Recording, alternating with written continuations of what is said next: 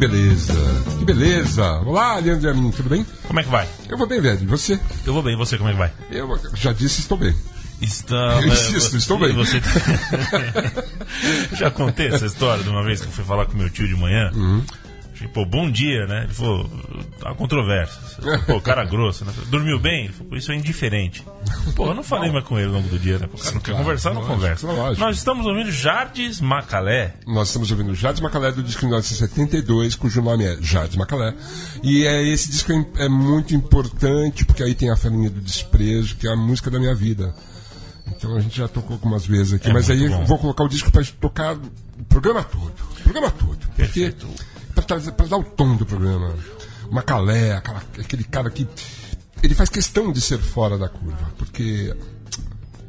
Ah, Nós vamos ouvir um a disco. curva é chata. Nós vamos ouvir o disco Jardim Macalé de Isso. 1972. Exatamente, foi o que eu acabei de O dizer. Paulo Júnior. Não, se eu, peraí. O Paulo Júnior, que, que inclusive faz o programa assim. Sou fã do Brasil, Paulo que Júnior, viu? Ele fala, ele solta às vezes algumas coisas que nem ele percebe, né? É. Uhum. Esses dias ele soltou uma aqui que é pra gente pensar mesmo, né? Sim. O, o, o- o Brasil tem muita coisa.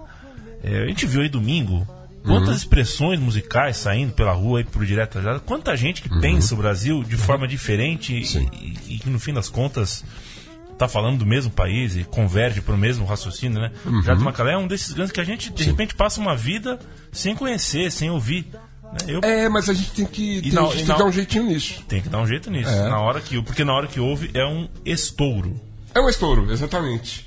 Na verdade, esse fim de semana foi muito interessante. Na verdade, foi. Na verdade, a semana. en- Entre a semana passada e essa semana foi muito interessante. Eu, eu, eu só queria acusar aqui o seu sumiço na semana passada. Você simplesmente não apareceu. Depois eu fiquei sabendo que você foi fazer uma, uma palestra, um debate sobre futebol e uma coisa muito bacana. Você foi lá no Sesc, não é isso? Eu queria agradecer ao Sesc, eu fui chamado para falar sobre é, futebol Uhum. e, enfim, a modernização indevida, na verdade, não, não indevida, mas feita de forma. É, enfim, a gente discutiu bastante lá sobre isso, eu não vou adjetivar muito, mas enfim, foi no Sesc Consolação, foi bem bacana. A Uhum. Lu Castro, agradeço pelo convite, Pedro Asbeg por ter feito ali a mesa comigo. Uhum. Discutir o futebol urge, porque se a gente não discutir o futebol, o futebol vira aí sim o que seus detratores tanto falam. Apenas um ópio, apenas uma distração. E futebol é muito mais do que isso. Futebol é uma expressão muito maior, Uhum. né? É, que a gente maltrata muito, mas continua forte e vivo. O futebol anda se perdendo por aí, né, Leandro? O Brasil anda se perdendo por O aí. né? Brasil anda se perdendo por aí, mas aí por méritos, né? O futebol, assim. Obrigado, Matias. Matias, boa noite. Como vai você, meu velho? Boa noite. Tá tudo bem, velho? Tranquilo. Eu ia chegar no, no mote da questão, porque semana passada o Leandro não veio, o Matias nos substitu- o substituiu com, com, com garbo, galhardia, com galhardia. galhardia, exatamente, foi maravilhoso. E daí, assim, a gente achou que você não estava vindo porque você estava se preparando para o jogo de final de semana do seu time contra o nosso. E daí, assim, eu achei que, por um instante, eu achei que realmente era isso. Tipo assim, Eu não estava me preparando porque não jogo, né? Não entro em campo. mas você entra em campo, você quase entra em campo, você tá sempre na arquibancada. Eu, eu me sinto mais cansado, às vezes, depois de um jogo, do que muito jogador do Eu Palmeiras. imagino. Você- Aliás, você estava na arquibancada? Não tava, é Não torcida tem mais única, né? arquibancada, né? Não tem única. mais, né? Essas velho? coisas que a gente tem que discutir. Eu não Aquela lata de jogo, exemplo. sardinhas lá do seu time, né, bicho? Parece, parece uma lata de sardinhas. Por fora. É, é assim, metálico. É feito de aço inox. Eu não mordi ainda pra ver, mas. Parece uma latinha de sardinha. mesmo. Mas foi um belo jogo, né, Leandro? Não. Não achei um, um é, grande um jogo de futebol, mas foi. torcedor São Paulino. Precisava disso. É, nos últimos clássicos. No cômputo dos últimos clássicos tem perdido mais do que vencido. Ano É. passado fez um 4x0 no Corinthians e dessa vez um 2x0 no Palmeiras. Dá Foi bonito, aquela, viu? dá aquela aliviada, né? Tá, foi bom. Eu, eu dei um. Sabe? Inclusive, assim, eu não sei se você sabe, mas esse fim de semana teve aquela tal da invasão na Cracolândia. Não foi no fim de semana, foi um pouco antes. Invasão é um bom. É, foi uma uma boa invasão. forma de. Foi uma invasão. O prefeito chegou lá e falou assim: acabou isso aqui. Não tem mais Cracolândia, agora eu vou chamar de Nova Luz. Vou piscar os olhinhos e esse pessoal vai desaparecer.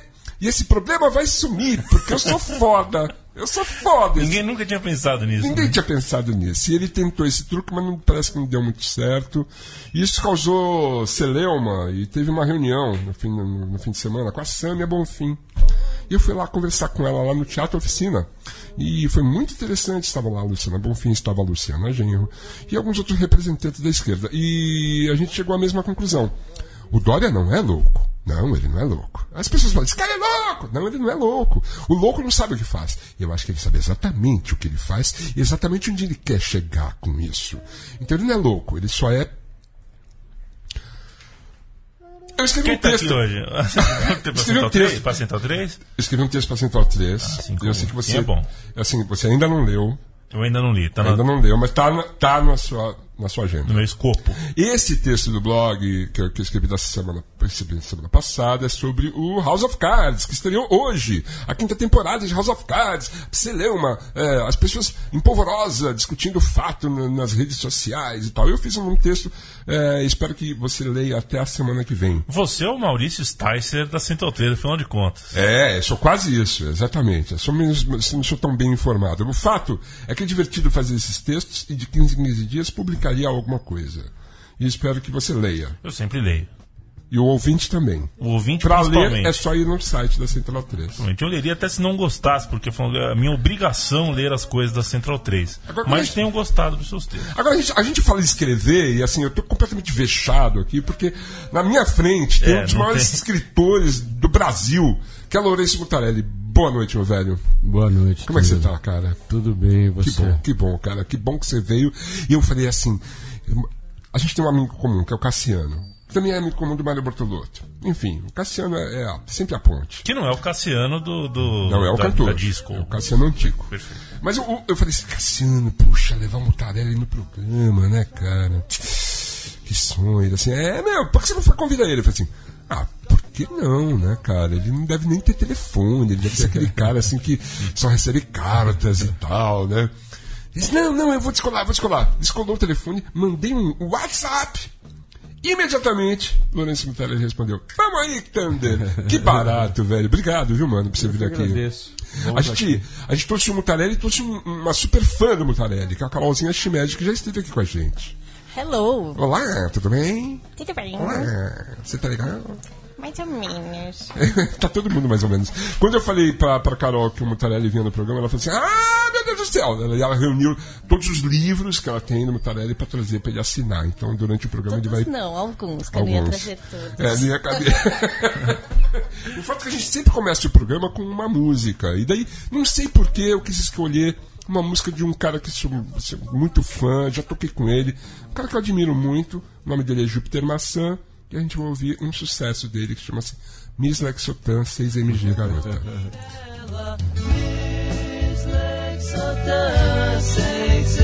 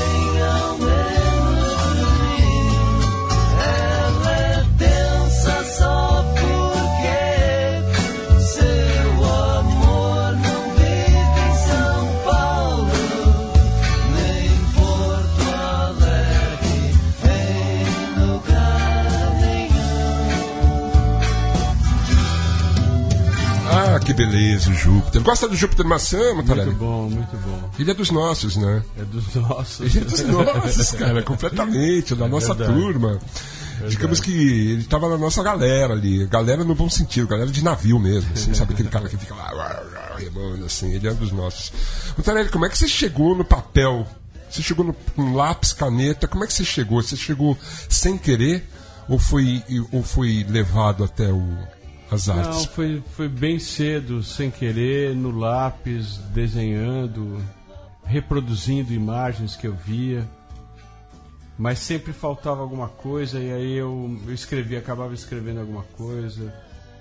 Aí o texto foi tomando conta mais do papel. Imagino que sim. Na verdade, eu, eu vi uma história muito boa sua que você ia na escola, né? E daí ficava olhando pra cara da professora e ela ficava. Tipo a professora do Charlie Brown, né? tipo. Vocês vão tomar. É, muito bom, é isso aí. E assim, não entendia o que ela falava, você começava a desenhar, né? E daí teve um lance que seu pai numerou as páginas do caderno, não é isso? Numerava. pra você. Pra ver se eu desenhava se eu arrancava. E aí eu desenhava na carteira, que era uma Claro. ali. Aí Lógico. eu desenhava muito ali. Fiz desenhos incríveis lá. Sim, imagino, cara. Era um prazer fazer isso. Você usava prancheta pra ir pra escola? Não, ah, não. Você não pegou a prancheta? Não, peguei em algumas. Algumas aulas pedia prancheta mesmo. Eu não, nem lembrava Prancheta disso. de Eucatex. Deu cate- É verdade. Produzidas por Paulo Maluf. Eu nem lembrava disso, mas teve sim, teve algumas.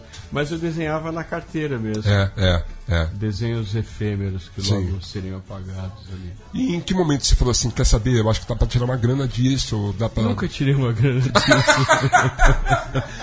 Você trabalhou, porque eu soube que você trabalhou com Maurício de Souza, deve ter É, sido uma coisa louca. Eu, eu tirava uma graninha. Alguma, É, né? É. Era um trabalho, foi um dos Era um meus- trabalho. Era um trabalho. Porque, assim, eu, eu- desculpe, desculpe, Maurício, eu não queria dizer isso na sua cara, mas eu sei que você não tá nem ouvindo o programa. Mas eu nunca curti o Maurício de Souza. Eu também não. Nunca curti a eu Mônica, nem nada a curtir disso. o Maurício de Souza quando eu tive um filho e aí a minha mulher ensinou ele a ler é, com os gibis do Maurício. Sei, Tenho muito respeito por ele hoje. Na Sim. época era um trabalho, eu nunca tinha lido Turma da Mônica. sei. É, não era parte do meu repertório, Aham. mas era um trabalho. Eu trabalhei na parte de animação. Os gibis populares no Brasil nos anos 60 eram- ou eram da Walt Disney ou eram do Maurício de Souza. E a gente ficava naquele impasse. Putz, grila, o Mickey é chato, né? O Mickey é Mickey. E o Pato Donald. ah, e, e daí tem a turma da Mônica. E daí, eu, não, eu não me encontrava nisso. Então, eu também nunca li isso porque meu pai colecionava quadrinhos e aí ele tinha os clássicos mesmo. Ah. Então eu comecei lendo coisas que eram muito mais legais. Então Saquei. isso não me, não me atraía. Não te pegou. É, não me pegou. Nem a revista Mad no começo dos anos Mad eu 70. amava. Mad foi uma grande referência. Foi, não foi? Foi. Os primeiros lançamentos eu acho que foram no- começo dos anos 70 mesmo. É, eu comprei a número 1 um e todas as outras, eu pô, amar. É que uma vez eu falei, é uma referência que eu não cito muito, mas foi uma grande referência. Mas o que? Aragonês, Dom Martin? Qual que você gostava? Puxa, eu gostava. É, Aragonês era incrível, Era incrível, né? né? Incrível. Todas aquelas é, sátiras de Sim. cinema também. Sim. Eu não tinha idade para ver alguns filmes tipo Exorcista, Tubarão e tal. É, é, Papillon, Chinatown. Sim. E eu li o quadrinho. Muitos anos depois eu fui ver, estava tudo ali. Tudo ali. Né? Era uma sátira, mas era 007, o espião que mamava. Eram umas coisas loucas, né, cara? A gente tá aqui É. no estúdio com o Gil Luiz Mendes. Gil, tudo bem, meu velho? Olá, boa noite. Gil, você é jovem, né? Sim. Depende da sua referência. Então, então você não, não lembra da revista Média nos anos 70? Não, nos anos 70 não. Não. Eu comecei a ouvir Mério Carta da Voz Nossa Senhora. Ah, É. a Gibi Batman Ramones e Motorhead, né? Agora vem cá, você. não- Desculpe, pois não lembra. Foi só, foi só um olhar, né? Que olhar. né? Uau! Pra mim, o Mad, eu, criança, é, a última página era a mágica. A? Eu achava que aquilo era mágica. a dobradinha, É, né? a aí. dobradinha Era era muito uma mágica. lúdico. Era incrível mesmo, né? Era incrível. Eles, eles sabiam fazer aquilo lá. É, com o tempo você. Você foi conhecendo outros cartunistas, né, Mutarelli? Fui. E se associando a eles. Qual foi o primeiro, assim, que você falou? Esse cara aí vai me dar uma força. Não, uma força ninguém. Ninguém, Ninguém dá, não, né? Ninguém É deu, ninguém deu. Eu dou, mas ni- ninguém me deu, não. Mas tinha um cara, um, um- um argentino que chama Munhoz, que é Aham. o cara que. que era um, um norte, assim, pra mim. Como é que você chegou nele? Cheguei trabalhando no Maurício, o Maurício Tá. Souza tinha uma, uma gibiteca para os É funcionários. mesmo. Tudo aí ele ponto pro comprava- Maurício, então. Não, incrível. O Maurício é um cara incrível. É? É, no fim ele é um cara incrível mesmo. Ah, não, mas é mesmo, é Sim. mesmo. E ele, tudo que ele comprava, ele comprava dois, um pra ele e um pra, Pra Gibiteca. Gibiteca Que demais, que legal isso. E foi lá que eu conheci os contemporâneos, porque meu pai tinha os clássicos, né? Crumb, essas coisas. Crumb, é, Corbin, Aham. Munhoz, Liberatore, muita coisa eu conheci lá. E os brasileiros? L- Também, La, bom, Laerte, Angeli, esses caras quando começou a sair circo, chiclete, Sim. foi, foi incrível, foi uma grande eh, motivação também. Você chegou a trabalhar com algum deles? Nenhum. A gente tem um- uma pequena diferença de idade e, e eles estouraram e não largavam o osso. Chiclete com banana. Eu lembro que o chiclete com banana ter visto lá, por exemplo, o Galco Matoso, que eu acho Sem que foi meio dúvida. seu parceiro. Meu, meu irmão, meu.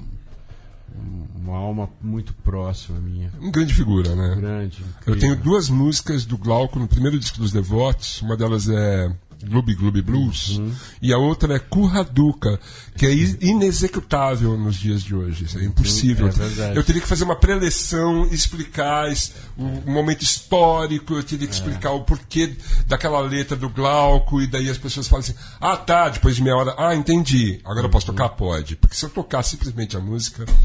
Eu vou ser execrado, assim, porque o, o Glauco ia fundo, né? O Glauco, pra quem não sabe, é pedólatra. Não pedófilo. Pedólatra. Ele gosta de pés. pés. Ele me chegou a pedir o meu Mad Hat de presente. Ele gosta de pé de homens, Isso. e pés maltratados. né? Isso, pés de Ah, vigilante. tem um específico. Mendigo, Sim, tinha um sim, mendigo. sim. Ele fez uma matéria sobre futebol, sobre jogadores de futebol que ele tinha, achava que tinham pés. Isso há muitos nos anos 80 também. Você fez a revista Tralha com ele, não é isso? Fiz, eu, ele e Marcati. E o, Marca... e o Marcati? Marcati tá vivo, firme e forte. E loucaço? É, não mudou nada, eu diria. Existe um clube dos cartunistas, assim, dos Eu não, eu quadrinistas? não frequento nenhum clube, mas deve ter. Você, você, você é tipo o Groucho Marx. Você não acredita num clube que te aceite como sócio. Exatamente. Exatamente. Eu tenho minha casa também. Recebe os amigos cartunistas. Não, Tem cartunista como não. Você vai nas convenções? Não, cartunista só fala de cartoon. Eu recebo meus amigos que são pessoas comuns. O, você desenvolveu toda uma arte no, no, no- no traço e tal, um estilo, e isso, isso foi te colocando no mapa. Isso é inegável. Mas uma coisa que eu percebi é que com o tempo, o texto foi tomando conta do seu Sem trabalho. é. Ele foi tomando espaço. É. Como é que se deu essa transição aí? Eu comecei a ficar um pouco cansado de imagem também, né? A imagem ela te dá demais, ela, ela limita um pouco a tua a tua criação, né? A- o texto o texto te faz com que cada um veja aquela imagem, interprete aquilo. Eu comecei a ficar mais fascinado com isso. As, as tuas experiências, assim, quando jovem, jovem, é, experiência de vida mesmo, né? Tem, tem passagens maravilhosas. A da professora é uma, e a da farmácia é uma que é, é, assim, é fantástica, é impagável, assim. De que você foi trabalhar como espião numa farmácia. Você podia contar essa história pra gente. o espião. Spy versus Spy. né? Não, eu fui como espião mesmo, que tinha alguém roubando na farmácia, meu pai era delegado, o amigo dele era dono de uma farmácia. E aí queria me botaram lá fingindo que eu era gerente para descobrir quem roubava. Eu avisei todo mundo no primeiro dia. Você foi o espião que se revelou. Não, porque eu acho muito, pô, um cara ir lá Sim. ficar, é horrível. Só. Então, eu falei, ó, gente, eu tô aqui, me botaram falando que eu sou gerente, eu não sou gerente, eu tô sou- para descobrir quem tá Sim, roubando, sim. então eu vou descobrir, eu vou falar. Então, Você usava grampos? não, não, era só. Eu tava bem louco nessa época. Mas, não, não usava nada, avisei e falei. eu- eu- se eu fosse algum de vocês estava roubando, eu parava enquanto eu tô Só. aqui. E daí porque- você resolveu o problema. Mas eu descobri quem estava roubando. Ah, continuou roubando? Continuou. Era Eritós. Ah, o Eritose, o Eritós, xarope, claro, opiáceo lógico. E fralda da Mônica, amarrando com o Maurício de Olha aí, o Eritose, por causa dos seus efeitos, Os efeitos. e o mercado negro de... Incrível. Foi proibido depois o- Foi. o- os É. opiáceos no xarope, hoje é só açúcar.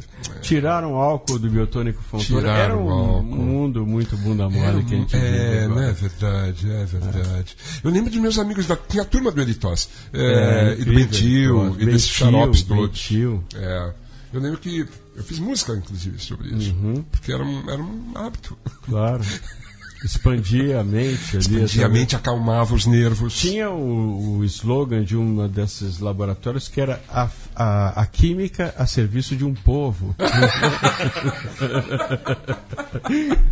a nosso crer. serviço, era incrível. É incrível. Meu pai Bons trabalhava na tempos. indústria farmacêutica, sabe, Gil? Então, é, eu, eu acompanhava o desenvolvimento de produtos. Então tinha lançamentos e ele levava os produtos. Experimentava E assim, todo mundo. e assim- perigo. então eu acompanhava o nascimento de alguns produtos. Isso E daí explica muita coisa. Explica todas as coisas, porque eu me tornei um especialista mesmo. E assim, quando eu entrei na faculdade de odontologia, eu tive lá o curso de farmacologia. Vou contar uma história para vocês. Não sei se devo. Não, vou contar. Conta, conta. É o seguinte, é, ali na faculdade eu descobri ah, as drogas naturais. Por exemplo. A cannabis. Ah, sim. A maconha. Cogumelo também ou... Também.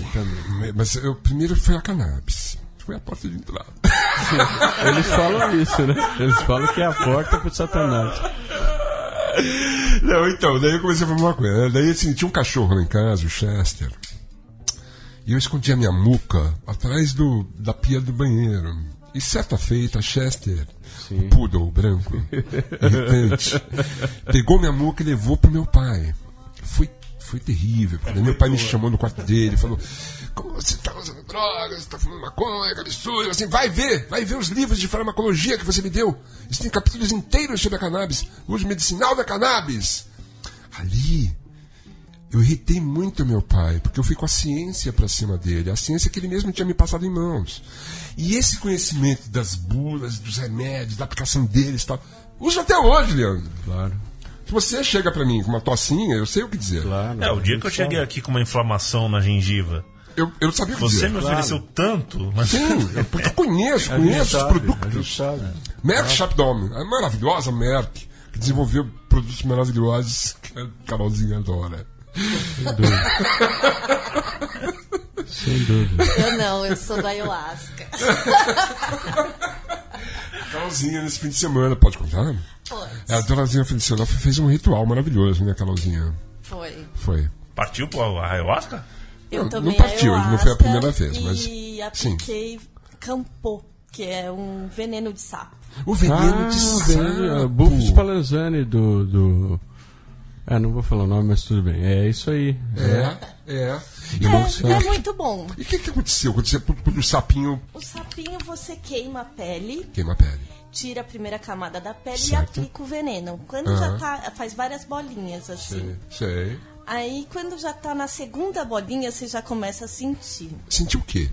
Você sente um calorão. Um calorão? Incrível. Um calorão. Hum. Você começa a ficar bem tonto, bem tonto. Uhum. Antes você tem que tomar uma bebida A bebida? é, que é. Que, uma bebida que os índios faziam com Ah, tipo, mandioca. um elixir, assim, uma coisa. Eu esqueci o nome, tem um nome. Sei. Aí você bebe dois litros dessa bebida. Pelo amor de Deus! Pô, mas dá trabalho esse barulho aí. É, dá trabalho. Aí depois você se queima. Ah. Se queima não. O, o pajé O lá pajé queima, queima, é isso. a sua pele Aham. e começa a aplicar o O veneno, veneninho do sapo. do sapo. Sei. Aí você fica bem doido, Doido? deita no chão, Ah. porque você não consegue nem andar, Sei. e vomita bastante. Ah, que gostoso! Que gostoso, Ressaca antes Leandro! da, da lombra. Vamos fazer, vamos fazer uma Aí experiência depois- dessa, Leandro? Tô gozado, mas não, não tô. Hoje. Engraçado. Não Engraçado, tô né, muito. cara? É, uma loucura, né, não. velho? Mas depois dá um, dá um, Dá um barato bom. dá um barato bom. Quando passa esse mal-estar, dá um barato bom. Aí toma uma ayahuasca pra dar uma rebatida. é antes. Ah, é antes. É, é. Mas é junto, no mesmo dia. Você No toma ayahuasca e foi o assim, veneno do sapo. A história desse sapo, do, do como descobriu esse sapo, foi que na tribo tava tendo os os índios estavam muito moles, sem Moles? É, não conseguiam caçar. Seu índio mole! Estavam meio depressivos, dormiam muito. Sei, ficou E na frente do sofá vendo Netflix. Isso, aí Sim. o pajé que, tentando curar eles e não conseguia. Sei. o pajé foi lá, tomou ayahuasca Ah. e foi pra mata pra descobrir o que, que ele poderia fazer é, para reanimar os índios Saquei. e curá-los. Aí Ele envenenava os índios. o ayahuasca surgiu um, um espírito que ensinou ele como aplicar, ensinou ele que o veneno do sapo foi aí ele inventou isso e fez e deu tudo certo. Deu tudo certo. Porque esse veneno, ele faz com que os seus glóbulos brancos Meu Deus. Produzem hum, excessivamente. Daí seu sistema imune fica muito forte e você fica muito desperto. E é por isso que eu tô assim hoje. Ai, Titi, agora você tá assim, agora. Sim, imagina. Muita você já chegou a passar Sapo por isso? não, sapo nunca. Sapo jamais. nunca, não. Já Sapo- engoli alguns, mas, mas não tinha veneno, não. Não deu barato. Dentro da sua obra, você tem um, um, um trabalho que chama transubstanciação. E assim, pelo que eu li de você, parece que ali foi um marco, né? Foi, Foi, uma- foi um. um rito de passagem Foi, ali? foi um divisor de águas, foi sim, foi um. Eu tava na- vinha de uma depressão profunda ali e quando eu conseguia eu fui trabalhando, que é meu primeiro álbum de quadrinhos, né? E como é que você lidou com isso? Você foi.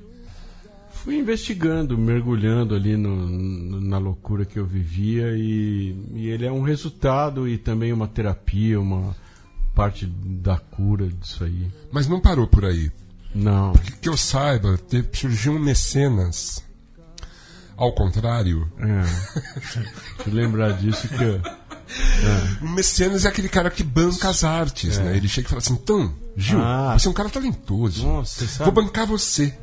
Né? E, Leandro, você escreve muito bem, vou bancar seus Bomba. livros. Nossa, eu- Mas daí pintou um cara que falou assim: não, eu quero bancar pra você não, é, o fazer. cara, ele já morreu há alguns anos, mas ele me procurou e perguntou quanto eu ganhava para fazer aquilo. Uhum. Eu falei mais ou menos por página, preço. Ele falou: Eu te pago isso para você não fazer. Porque o seu trabalho me faz muito mal. Nossa. E aí eu fiz um, um álbum que é Confluência da Forquilha, um dos meus trabalhos mais xarope, É. que é inspirado nesse fato aí. Você, foi, foi- então te motivou, na verdade. Ah, claro, né? O cara chega pra você, então, Se ele paga pra você não dobro, tocar eu mais. parava, mas pagar o mesmo preço, então eu, eu continuo fazendo, né? E, mas ele disse o porquê que incomodava? Não, ele ficava, ele passou mal, ele teve um mal-estar lendo uma história minha que chamava Por que sinto tanto prazer com a dor? Saquei. E ele não podia simplesmente fechar e falar a vida segue? Mas ele achou que eu era mais barato. Ele se sentia tentado a continuar É, lendo. ele não queria. é, ele- Ele, ele não ia conseguir parar de ler, é isso? Não, talvez ele encontrasse em outro momento e fizesse mal, era mais fácil silenciar aquilo. E você falou, quer saber? Ah, aí me deu muitas ideias. Em vez de se- incentivou em vez de desanimar, né? Então, Totalmente. Não... Você, você, você que você já já tá- já estava construindo família, assim. Você já estava com a Lucimar. Eu já tava com a Lucimar, mas acho que eu não tinha filho. Não, não tinha filho ainda, mas já tava com a Lucimar. Quando pintou o Francisco? O Francisco foi em 95. Foi É, antes e depois do Caixa de planejado. Areia? É, é antes do Caixa. O Caixa de Areia eu dediquei ao Francisco. Tá. Explica o lance da Caixa de Areia, porque quando eu vi o nome Caixa de Areia, eu falei assim, esse cara é ligado em gatos. Ele fez, ele fez alguma, alguma, né, alguma, alguma relação ali com os gatos e a caixa de areia. Que tem todo o lance do gato com a caixa de areia, né? Tem, um, Você sabe, tem uma grande uma questão. tem né? uma questão ali envolvida, né? Que você- o- é, é ali e assim. Será ali desde que você mantenha a caixa de areia limpa. Então, eu, É, eu já comecei a fazer. limpo, é eu comecei a fazer. Mas não é nada disso. Tem, caixa de areia é uma coisa do deserto, não é isso? A Caixa de Areia é. Eu tinha gato e. E me veio a ideia de fazer uma, uma autoficção, uma brincadeira com a minha realidade, como eu. Na verdade, eu, eu quando eu fiz o Diomedes, que é a trilogia de um personagem, uma história mais longa, eu comecei pela primeira vez a, a pedir para meus amigos, eu não tinha internet ainda, pedir para eles mandarem foto de frente, de perfil. E aí todos os vilões são inspirados em algum amigo meu. Ah, E, e aí eu comecei em lugares que eu achava. Eu comecei. Eu, eu- sempre desenhava de imaginação. No Diomedes eu comecei a fazer desenhos de observação. Então todos os botecos que aparecem são reais. Eu comecei em lugares. E eu pensei, pô, seria legal uma história que eu usasse referência, porque é muito prático desenhar direto no original ali. Então eu pensei mais prático do que isso seria uma história que se passasse na minha casa. Então eu não sairia de casa, desenharia a minha casa. Eu usei a minha casa como cenário e a minha família como personagens. sei. Mas é uma falsa é, é, auto, autobiografia. Não, não- tem detalhes do entorno que são verdade, mas o resto era uma ficção. E a, eu, eu sempre tinha- o que eu digo que salvou a minha vida foi Forte Apache, aqueles bonequinhos de plástico, Sei, lógico, sabe? claro, lembro. Brincar foi o que salvou a minha infância. Uhum. Foi minha infância não foi muito muito agradável e brincar era e, e a história é essa. Os areios, os gatos usam areia como banheiro. Uhum. E nessa história, quando eu vou limpar a areia, eu começo a encontrar. Ela é uma história sobre o tempo ah, em metáfora ampulheta. Então, quando eu vou limpar a areia dos gatos, começam a reaparecer eh, brinquedos que eu perdi na minha infância, como se tivesse virado essa ampulheta. É uma história que, que fala um pouco disso e fala sobre o deserto também. Ela é uma história que se passa em duas partes: tem a minha autobiografia e tem a história de dois personagens que estão num carro quebrado no deserto. Você, você, você deve, deve ter um sofrimento nisso tudo, né?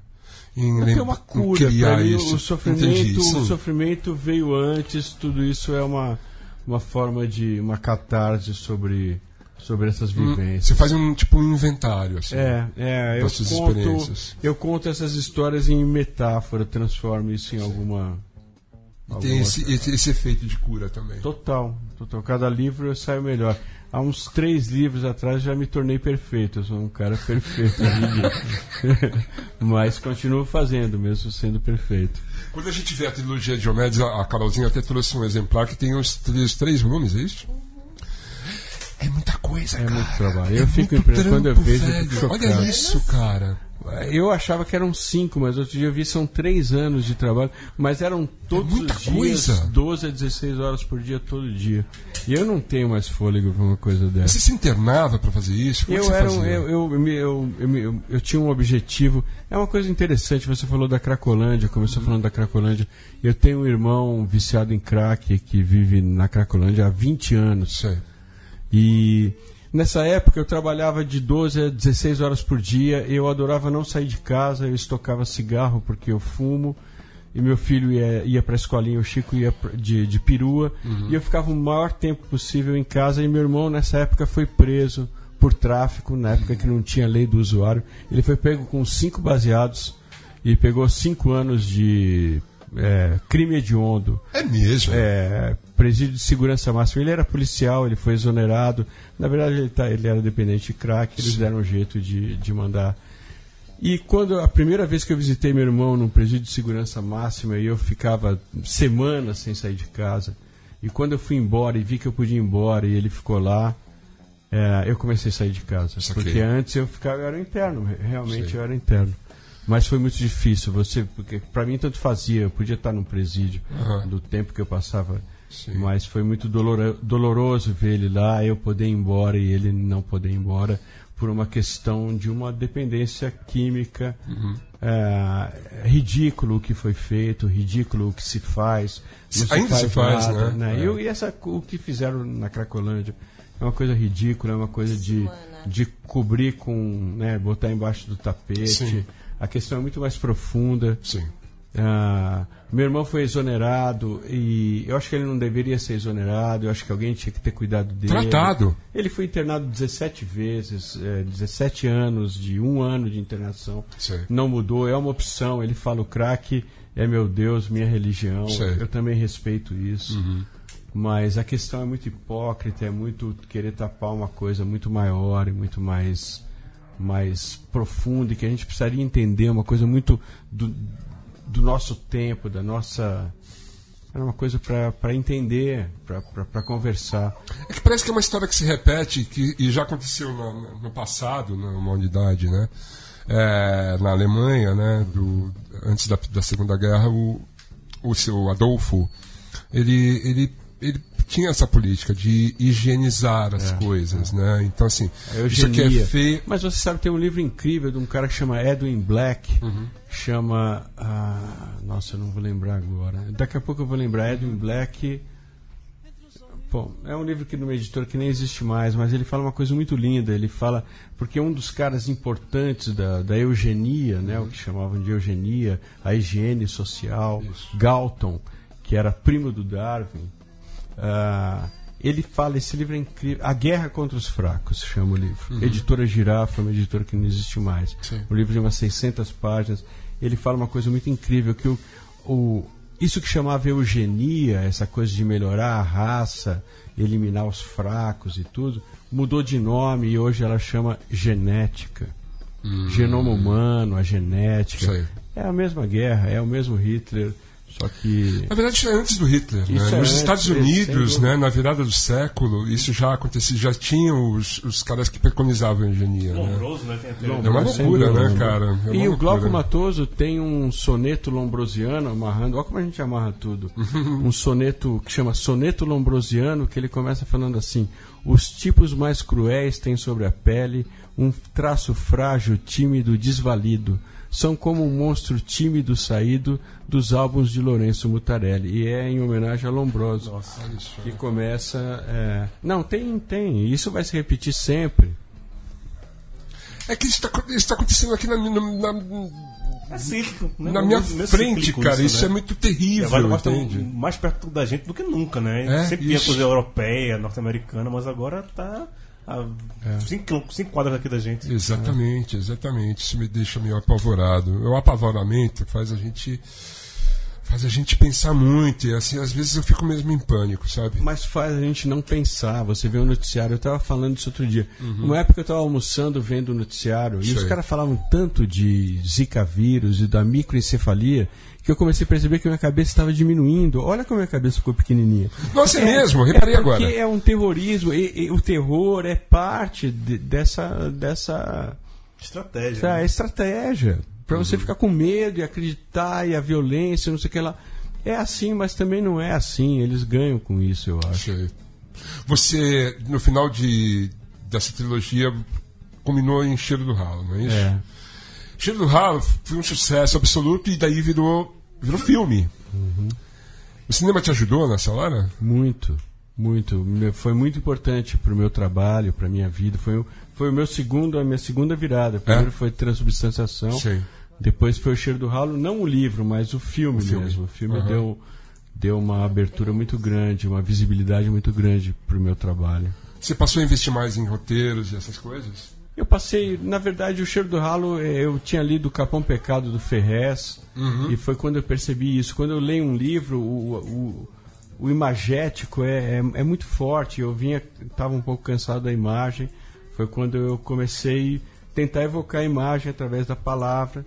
E aí é, é onde eu mergulho mais fundo também. Quando eu escrevo é onde eu vou mais fundo. A literatura como conta do seu trabalho Total, total. e te dá mais realização. Muito mais. A- a- o, o mergulho é mais, mais fundo. E quando eu pego um texto seu e faço uma peça de teatro que nem Natimorto, com um parceiro Lindo. né? impressionante que é o Mário Lindo, Bartolotto, como é que foi isso? Foi lindo. Eu já vi o Natimorto no teatro umas 30 vezes e toda vez que, que voltar eu vou ver de novo. É lindo, é lindo. A adaptação do Mário é impressionante. Como é que você encontrou o Mário? Ah, não tinha como não encontrar, né? Marião é um irmão querido, um cara que. Mas eles encontraram a Maria Manuela, que comprou os direitos do livro. Ela procurou o Mário para adaptar. E aí que eu fui. Eu já conhecia o Mário, mas não, a gente não se conhecia fisicamente, né? Aham. E aí que eu fui conhecer, e o Mário teve aquela história linda, ele fez uma peça pra gente, eu, ele e o Picanha, quando ele foi baleado, ele estava escrevendo quando ele foi baleado, quando ele sofreu aquele incidente, aquele assalto. E aí ele, quando ele voltou do, do coma, ele terminou a história, o Música pra Ninar de Dinossauros, que era pra gente atuar, eu, ele e o Picanha, Picanha foi embora. E um cara incrível, o Marião é um irmão mesmo, um cara que eu tenho muito carinho. E como é que é atuar pra você? No teatro é horrível. Teatro é horrível. Por que, que é horrível? Porque o teatro você está exposto, né? Foi É. terrível. Não é- tem é- subterfúgio. O, É o na cinema você está protegido, você só está Sim. exposto quando o filme sai. Isso. Né? O cinema tem uma equipe lá que está todo mundo cuidando de você, você está Uhum. super protegido. A exposição vem quando o filme é lançado. O teatro não, é toda noite você está ali E eu, eu tomo uns goró, tinha muito medo da branco, de, de esquecer, sabe? É muito tenso, foi muito tenso fazer. Mas, Mas- foi a única peça que eu fiz. Mas também você ensaiou bastante, você se preparou, você desenvolveu o personagem, você não fez tudo isso? Sim, fiz, mas, pô, cada noite é uma noite, né? É. Cada noite é uma Mas noite. você não encara como um desafio legal, assim? Ah, mas era eu, Marão e Picanha. A gente, Então, é, cara, a gente ficava muito louco. E aí é, é, sabe, é três caras perdidos. O Marão é o mais centrado. É, era, era tenso, assim, mas era um prazer incrível. Teve a única vez, porque eu fui, eu sou muito CDF, né? Você viu, a gente marcou um horário, eu chego na. Na verdade, eu estava 15 minutos antes ali na esquina. Eu sou muito responsável. Eu sou assim depois de 97. Depois de 97. Não, eu sempre fui assim, mesmo. É? É, sempre, sempre fui. Não, mas não Eu não quer dizer conseguia. que. Não, é. O importante é não chamar atenção, né? É. Eu tô, ninguém sabe, eu tô lá, como eu tô, ninguém sabe, mas que eu tô, eu tô. E, e uma noite eu tava na peça, eu entrei, eu tinha que dar uma fala, mas eu comecei a ver o Mário e o Picanha. E eu comecei a chorar, falei, caramba, porque uma coisa que me impressiona, uma coisa que me fascina, isso agora, ó. Porque eu, eu poderia ter nascido daqui a 30 anos, ia ler sobre Thunderbird, ia falar, pô, esse cara deve ter sido mó legal. Mas eu não vivi com ele, eu não, nós somos contemporâneos, eu dou muito valor para isso. E aí eu comecei a chorar por isso, falei, pô, esses caras são incríveis. Eles são meus amigos, e não só isso, a gente tá no mesmo lugar e no mesmo tempo. E foi a única vez que eu demorei para dar minha fala e me deram uma porrada e foi, foi única. Porque eu, eu, naquele momento eu estava totalmente contemporâneo e vendo essa contemporaneidade e, e, e agradecendo esse momento, isso de estar junto. Eu dou valor para essas coisas, de verdade. Não, é lógico. A- Acho que a gente. Todo mundo passa por experiências assim, né? A gente dá- se dá, se Pô, a gente conta tá de aqui, onde a né? gente está. A gente se ignora e tal. Porque no metrô todo dia a gente vê se abraçar e abrir umas garrafas e beber pra caramba. Pô, a gente pegou o mesmo metrô junto, cara, isso é incrível. Mas parece que as de brigar. a sociedade não quer que a gente faça Não, isso. não, que- não, quer que a gente se sociedade isole, quer que a né? gente só se aliene, que a, Isso. gente, que a gente menospreze qualquer sensibilidade Isso, nossa, isso. que a gente tenha uma vida extremamente prática e- e, assim cumpra direitinho com os bancos Isso. e com todas essas coisas e não, não tenha nenhuma sensibilidade, não- não dê valor. É, é é uma coisa que eu sempre falo, eu dou aula né, de, de processos e tal. Você conhece um cara, você não vai com a cara dele. Mas isso é bobagem. Aí você fica amigo, passa dois anos esse cara te ferra. Você já sabia. Se você tivesse dado valor à tua sensibilidade. Sei. Né? A gente vive uma forma que é para anestesiar ou para desprezar qualquer coisa que você sinta. E é muito importante dar valor à sensibilidade. Né? Escrever, criar, não é uma coisa racional, é uma coisa sensorial. Né? É uma frequência. O, o racional é no dia seguinte que você vai ver o que você fez. O fazer, o criar, ele é sensorial. Então, é- é- então, isso pode explicar muita coisa, eu acho. Porque, assim, a gente tem. A gente, nós somos pessoas de sorte. Porque a gente faz o que a gente gosta. E a gente está junto nessa mesma É. sala agora. E a gente descobriu cada um seu, seu ponto artístico ali, de realização, de fazer a coisa que te dá realização. E que te fala assim, pô, meu. Mas eu podia ter sido um dentista, cara. Eu podia ter. Eu podia ter ficado ali Mas um acorrentado dentista salva a aquilo. vida de um cara. Eu sei, mas eu não ia ser feliz. Eu não ia Não, ser mas, feliz. um- mas você ia conseguir uns. Como chama aquilo lá? Só de anfetamina, caramba. Meu dentista é Não, eu sei, eu já tinha isso. Meu, Não, eu, eu colocava, eu, colo- eu tinha vinil no, no consultório, colocava os discos para os pacientes. Mas assim, eu- se eu fosse persistente ao extremo e eu tivesse me rendido, eu ia ser um cara muito infeliz, entendeu? Então, assim, eu acho que a gente está aqui com pelo menos cinco pessoas nessa sala e conseguiram se libertar. Eu enlouqueceria. Ou, ou me tornaria um cara muito doente e triste. Sem E, e então. pô, eu- Mas esses- dinheiro a gente não. Né, a gente, Dinheiro não. É terrível. Eu, eu é. adoro gastar dinheiro. Eu também. Eu, sempre gosto de gastar eu, dinheiro, é tão eu fácil. tenho um dia de príncipe e 30 de mendigo. É, né? é, é, isso. Minister, né? É. Lembra do Minister? Claro. É, exato, a coroa é um mendigo. É, geralmente era, a gente falava assim, ah, mendigo, mas, ah, tá, não, a gente falou, não, eu quero de rei. É. Mas aí a coroa ficava mais perto do filtro. Então quando você pegar, um dia eu É, explico. é, é, é uma longa história. É uma longa... Não, mas eu sei, eu sei, eu tava lá, eu tava lá, claro. É isso, você estava lá, exatamente. Eu tava o, o lance da, de, de você ter dado um tempo com os quadrinhos, né? Eu vi umas declarações fantásticas, tipo, Eu não gosto mais de quadrinho. Eu não É. quero participar dessa turma do quadrinho, esses pin-ups. Eu odeio quadrinho! Eu odeio quadrinho! Quadrinho agora eu só faço pra mim. É isso. Mas que você começou a guardar pra você mesmo, pra, sei lá, pras Ah, pingas. tem muita mágoa, tem É. muita mágoa, É, muita mágoa. sei. Fui muito. Tenho muita mágoa. Entendi. Foram muito escrotos. Mas seu comigo. último livro tem. tem Então, mas aí é um livro. É, mas é, um o meu livro. quadrinho que eu fiz pra mim. Nem era pra pôr no livro, eu pus porque eu sou bonzinho, generoso. Mas eu não quero ter nada a ver com isso de verdade, assim. É uma. É isso. Você transcendeu essa história aí. então. É, é. É. Mas é isso, é, é a literatura, o quadrinho, porque o quadrinho virou um modismo agora, uma ondinha geek. Não pode falar essa palavra, mas é a verdade. Não pode falar, é, é errado, mas é certo, porque essa coisa de ser errado é um- uma mistura de Pokémon com Mongoloid, que chama geek, sabe? É, Pokémongo. é, Pokémon, boa, boa, obrigado, obrigado. É, é um modismo, é uma coisa. Quadrinho é uma coisa fascinante, mas, mas não. É outra coisa, é, é uma linguagem. Mas não como fazem, como. Eu arrisco dizer que você, assim, é- esse seu caminho do quadrinho para literatura e para as outras artes era meio inevitável. Era, era. Minha mulher fala isso, né? Ela fala que ela via isso no- nos primeiros quadrinhos e tal. E aí tem gente que fala que eu usei o quadrinho pra, sabe? Ah, eu sou um cientista, tudo que eu faço é para entender as coisas, é um laboratório. Porque isso é ciência. Isso pra mim é ciência, não falar cada hora uma coisa. Sei. É, tô en- entendendo, tô, tô entendendo a minha passagem. Isso é, é para mim e de alguma forma pode servir para outros, não necessariamente, mas para mim é fundamental, é parte da minha, é a minha jornada é essa. né? Quanto que a música pesa nisso tudo? A música é minha religião, a música é, é o que me bota no, no transe para eu poder trabalhar. Desde sempre? Sempre, sempre. Eu tenho, outro dia eu fiz um projeto no Sesc também, no Sesc Vila Mariana, que chama Playlist. Aham. E aí é, eles convidam algum artista, alguma pessoa para apresentar a sua playlist. Eu tinha 13 anos, então minha playlist tem 40 anos, eu tenho 53.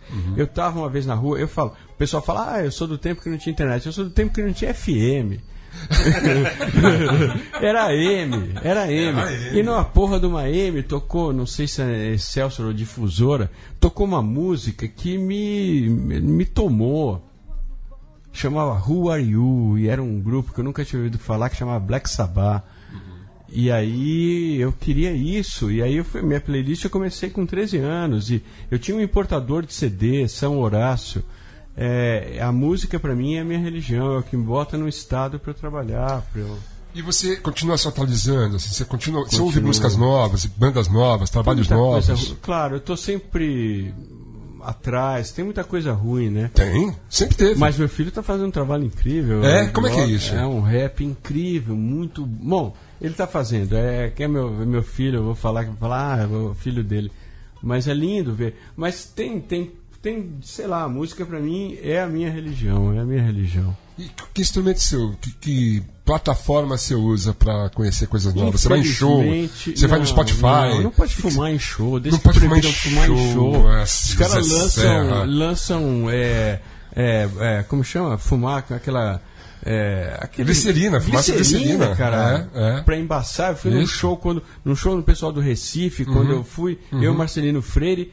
Puta, eu nunca tinha visto um mundo tão nítido, porque tinha começado a proibir. Aí eu falei, não dá pra ver um show tão nítido assim, sabe? Aí eu falei, eu vou sair pra fumar um cigarro. Aí você tem que pagar, bebe uísque, tem que pagar pra sair. Isso, é uma Nunca mais voltei em complicação, é muito chato. É muito Nunca- aí, chato. o não, eu fui num outro, aí soltam uma glicerina pra dar Isso. essa, essa coisa que o cigarro Coisa dava, antiga, coisa antiga essa na verdade. Não, não vou muito em show, Sei.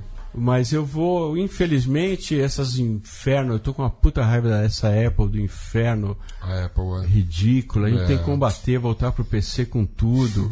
Essas porra desses computadores não tem entrada pra nada. Essa porra. Desse te aprisiona. Merda, que A Apple te tiraram- aprisiona na ah, Apple. Vai se ferrar, tiraram Você vira um bichinho da maçã mesmo. Botam as bostas que você tem que baixar da nuvem, pagar na nuvem. Ah, se A foder. porra da nuvem. Eu briguei Então, com a nuvem, Não, sabia? é um inferno. Eu briguei com a Então, nuvem. Infelizmente, eu uso, estou usando isso Claro, tem o vinil, tem o CD, tem o. Sei. Mas eu o tempo todo eu tô ouvindo música, eu tô Sim. sempre. E aí tem que ouvir, de- depender dessa, esses escravos aí do.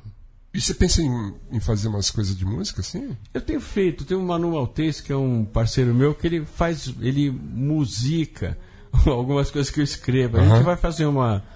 Eu canto, eu fiz umas músicas, mas é só quando estou muito louco e Aham. ninguém vai gostar, é um minimalismo. Eu fiz uma música, por exemplo, eu assim? nunca, nunca, eu nunca, nunca cantei isso numa rádio. Eu, eu fiz uma música que tem tudo a ver com os devotos aqui. Ah, é? Chama Ave Maria Cheia de Graça. Ah. E ela só faz assim: um, dois, três, quatro, Ave Maria cheia de graça. um, dois, três, quatro, Ave Maria. É isso. As músicas que eu faço. Elas são minimalismo. minimalistas, são Então minimalistas. você gosta da Patife Band? Gosto, claro. Então, gosto. é tudo a Não, eu mesma gosto, turma, então? Mas é. Que gangue. Mas o que, eu- o que ele está fazendo é musicando, desculpa, desculpa. É, musicando textos. Saquei, Textos. saquei. Eu Principalmente- cheguei, eu cheguei a fazer isso. É. É, porque é, é gostoso também, é legal. A gente tem um cara, um autor bacana que a gente conhece, de repente falou assim, O próprio aqui alguma coisa. O Glauco Matoso. Já tentei fazer isso com, com algumas coisas do Paulo Leminski. Algumas coisas bem mal sucedidas. A poesia do Leminski às vezes fica muito melhor sozinha. É. Não, Não cantarola né? Leminski que pode ficar mal. É verdade. A gente. O Mas música pra mim é isso, é minha minha religião mesmo. que, que você quer fazer De, do, do que agora, da Agora? sua vida? Quais são os seus planos? O que, que você tenho, quer? não tenho plano, não, não acredito no futuro, não tenho. Acho que eu, eu quero beber e fumar. Não sou eu que me navega, quem me navega é o mar. Você vai ao sabor do vento. Não, não, eu tenho que fazer, tenho muita responsabilidade, Tem, tenho né? que cuidar de um monte de Então, coisa, é, pagar então. um monte de conta. Mas o que eu quero fazer mesmo, não sei, não tenho querer. Você curtiu fazer cinema? Ah, eu gosto, gosto. Quando é um bom diretor, uma boa história, eu gosto. Você tem planos para fazer alguma coisa no futuro? Tenho, tenho algumas coisas em andamento aí. Eu recuso muita coisa Sei. também. Você participou de, do, do último filme, O Que Horas Ela Volta, né? É, eu adoro, adoro um- trabalhar com a Ana. É muito bom trabalhar com ela. Bombaça, né? Filmaço. Mas a, a história do roteiro, assim, você primeiro tem que ter um livro, você já sentou pra fazer, não, fazer só um roteiro. Não, eu só fiz um roteiro por contrato. Geralmente adaptam meus livros. Quando me pedem para escrever um roteiro, eu escrevo um livro e alguém adapta. É, Jesus Kid, é, Miguel os Demônios, eles foram é, dessa forma. Eu fiz o livro e alguém adaptou.